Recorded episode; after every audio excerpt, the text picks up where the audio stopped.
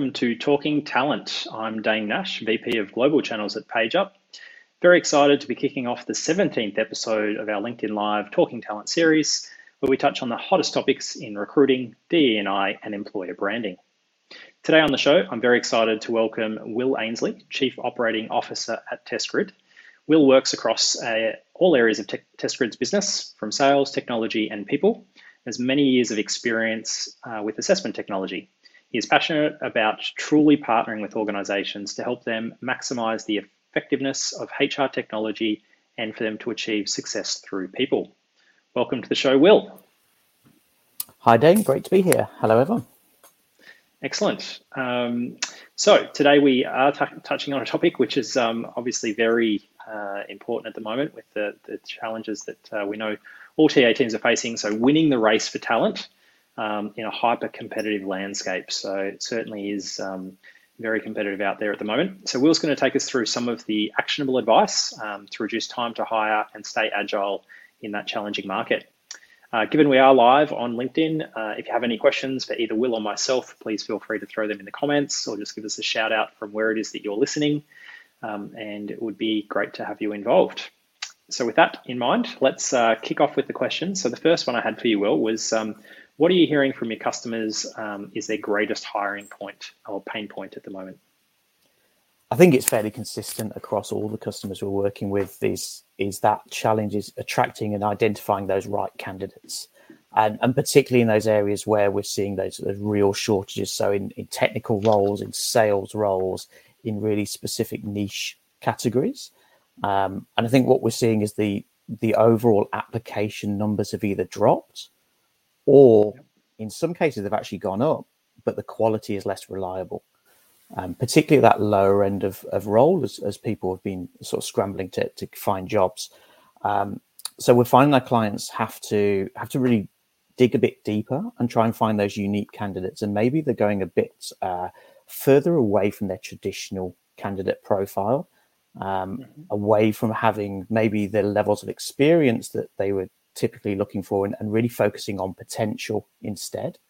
Um, we're seeing things like graduate programs having to go out twice, um, you know, rather than just that traditional April, May uh, kind of time timing. They're going again in September and October.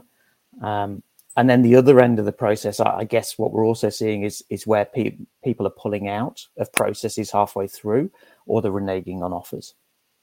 Hmm. Yeah, that's certainly something we've uh, also experienced and heard from our customers. We've, we've seen a couple of percentage point drop in the offer acceptance rate um, across our client base. So, yeah, from that exact example of um, competitive market, if they're receiving multiple offers at the, at the same time, or um, yeah, someone else is moving more quickly, that they lose out on those candidates.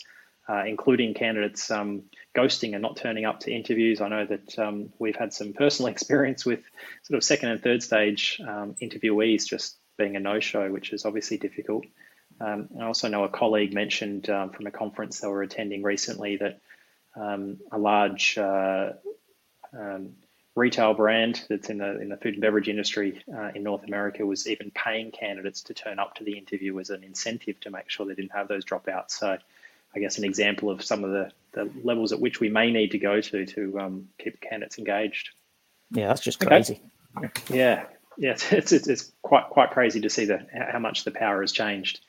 Um, all right, so maybe we'll move on to the second question I had for you. So, how can speeding up the recruiting process help win the best people? Yeah, good question. So, I think um, what we're seeing is that the good candidates and the and the great candidates have more choice than ever before. Um, and maybe they're still applying for multiple jobs, but they're actually getting more offers than they've ever had. So that positive experience that is that is fast, um, that gets people through the process, so they don't have the opportunity maybe to to see those other offers, um, albeit without compromising that quality, because that's obviously mm-hmm. key. Uh, I think that's really important to to finding and and, re- and getting those best candidates before they're snatched away from you. So we've seen this uh, both with our clients, but we've actually done it recently ourselves. So we've we've hired quite a few people recently, and you know we've been able to do a full process so we've you know the application the testing video interviews uh, well not a face-to-face interview but a, a zoom video um, background checks they can be done in a matter of days um, provided that you're um, that you really you have that robust and clear process. Um, and it's a really good way of giving them a positive impression of your organization. You know, it shows that you're keen to to ret- to get their talent, um, and that you you know what you're doing as much as anything else. I think this, you know we've probably all been there, um, or we've applied for a job and we haven't heard anything for a couple of weeks, and we're we're chasing up, and and it's not a great way of giving that impression. Um, so can you can you run that full process while other companies are, are, reviewing those options and taking a little bit longer? And can you can you sneak in? Um, I want to talk about that full process. You know, the, the idea is that you have multiple data points, um, and they should be looking at those key role competencies. And where I said, you know, maybe clients are looking less from that hard experience and more for the potential. This really plays into collecting as much data as possible um, so that it can be more effective and more predictive. Um, you know, I think we, we all know those situations where where we've got clients or companies that we've heard of that, that are holding five interviews and, and every stakeholder wants to have that interview and they're all asking the same question.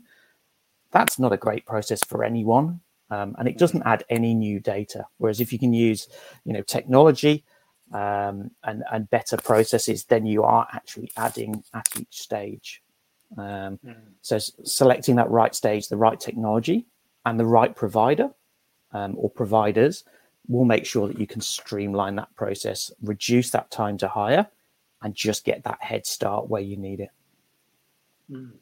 Yeah, reflecting on the process you've currently got, and I guess um, sort of that that experience mapping. So, so are, are you actually getting value for every one of the steps in the flow? And if not, then do you really need it, or can you replace it with something else that adds more value? Yeah. Yeah, and I, and I, think I think to some extent COVID nineteen has uh, has made people sort of be more uh, more have a higher risk appetite um, to those kind of things, and and sort of you know made them look at, new things. For the first time ever, we had a client that said, "I want to use video interviewing because it's safe." You know, because I don't want people going into my my stores or my businesses um, and, and risk transmitting something. I mean, I mean that's yeah. just a, an unheard of uh, benefit yeah, to a, a service. Absolutely. Yeah. Yeah. Okay. Wonderful. So that's um, some really good good feedback on what we can do to speed up the process. Have a have a good analysis of what you're doing. Make sure that every step's adding value. If it's not, consider doing different things. And how can you make it move faster? That's um, definitely definitely something that we certainly uh, work on with our clients. Um, great. So moving on to the next one. Um, HR is currently in a state of flux. So we have a lot of change, and the HR team's being leaned upon heavily for, for so many different changes in business. Um, how can technology help organisations future-proof their business?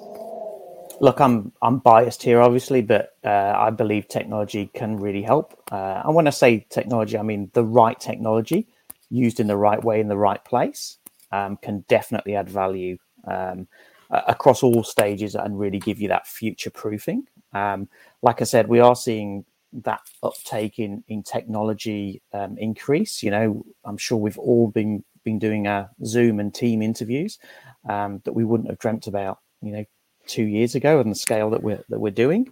Um, and clients are definitely reviewing their technology stack. Um, you know, and, and part of that is how can they make quicker decisions. Um, you know, technology in itself will not solve your problems. Um, but yeah. making sure that you're reviewing the process, that you're using technology that adds value, um, and that you're partnering with people that, that know what they're doing, and again can make sure that you're using the right the right tools in the right places. That's definitely definitely key. Um, we spend a lot of time working with our clients to review their end-to-end processes, uh, and like you said earlier, you know, make sure that each stage adds value. Um, and if it doesn't, well, let's cut it. Let's try and try and utilize some some technologies to to solve those problems. Um, there's a lot of great tools out there, um, and certainly in the HR tech market, I've never seen anything like it. You know, there's there's new technology popping up every week. Uh, you know, weird and wonderful things that we that we'd never have thought of, um, all the way from attraction through the application process, the assessments, video interviewing, you know, online refs checks, all those kind of things. Um, and, and I guess my challenge to to clients is always, okay, what what are you doing with that technology to enhance both your experience, the candidate experience, and and remember the outcomes that you want the technology to to produce, um, and go back and challenge. You know, once you've implemented it, am I validating it? Am I getting value for money? I think that's a really important thing. Otherwise, you end up with this huge tech stack um, that doesn't necessarily all talk to each other. Um, that actually ends up complicating the process, and, and you go in with great intentions, is it really giving you giving you value? Um, I think one of the one of the examples we saw at the start of the pandemic um, was one of our clients had to hire literally thousands of people in a matter of days, um, and and we were able to to work closely with uh, with PageUp to to be able to implement a new solution in 72 hours that would have been unheard of and normally would have taken you know several weeks um, to, to be able to, to support that process because it was a, a unique need at that time so making sure that you've got the technology but also that mm. element of partnership so that the technology can be utilized in the way that adds value to your business um, yeah. i have a bit of a you know a soapbox or a, a personal hang up um, where I think I, I, see a lot of HR technology out there. Um, it's very shiny with fantastic marketing, um, and I think the challenge is really understanding is does it work? Does it mm. assess what you want it to be? Is it reliable? Um, and I always go back to that challenge of why you're investing in technology in the first place, and and are you truly testing those outcomes? Yeah, yeah, no, that, that's um, very much aligned to, to, to, our views. Obviously, you've mentioned we, we had that really great example of a, a, few customers at the beginning of the pandemic that really need to lean on us. And I guess the partnering approach of, of our organizations with the customers. And to your point, it's sort of like as long as you, you put the customer's number one problem at the center of the, the solution versus, hey, here's just some technology that I'll throw. Um, but making sure we truly understand what the customer is trying to achieve and, and then work through in a partnering model how to achieve that. Um, certainly, much better outcomes can be achieved uh, for all parties. Wonderful. Um, all right, so we'll move on to our uh, our next question, which is um, how can organisations reduce time to hire while still providing an engaging candidate experience? Yeah, this is this is really key, and that candidate experience is vital, particularly if we're if we're chasing for that hard won talent. If it's too difficult, they just won't do it um, you know, particularly if you've got other offers. Um, and it's, it's really important to that brand as an organization as well.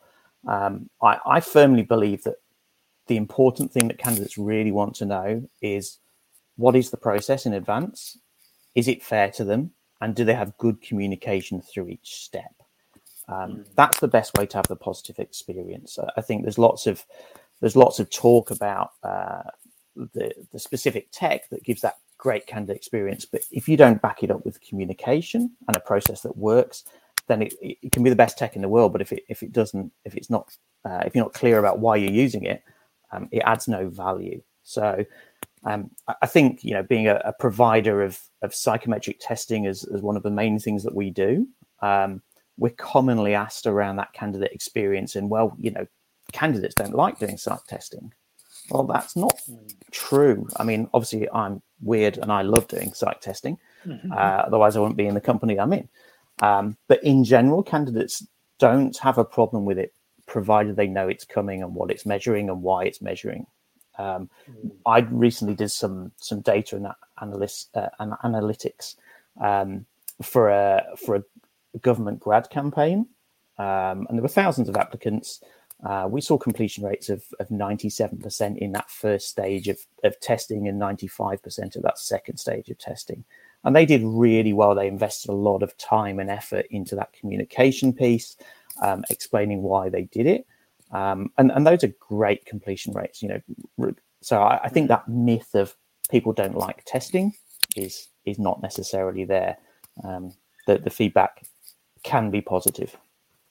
Yeah yeah, I think it probably ties in, in, in well to a lot of the other um, conversations I've had on, on this show in particular, which is sort of like treat, treat your candidates as human. If they understand, you share the why, you, bring them on the journey. Um, it's a it's a partnership or a relationship between between the uh, the candidate and the employer.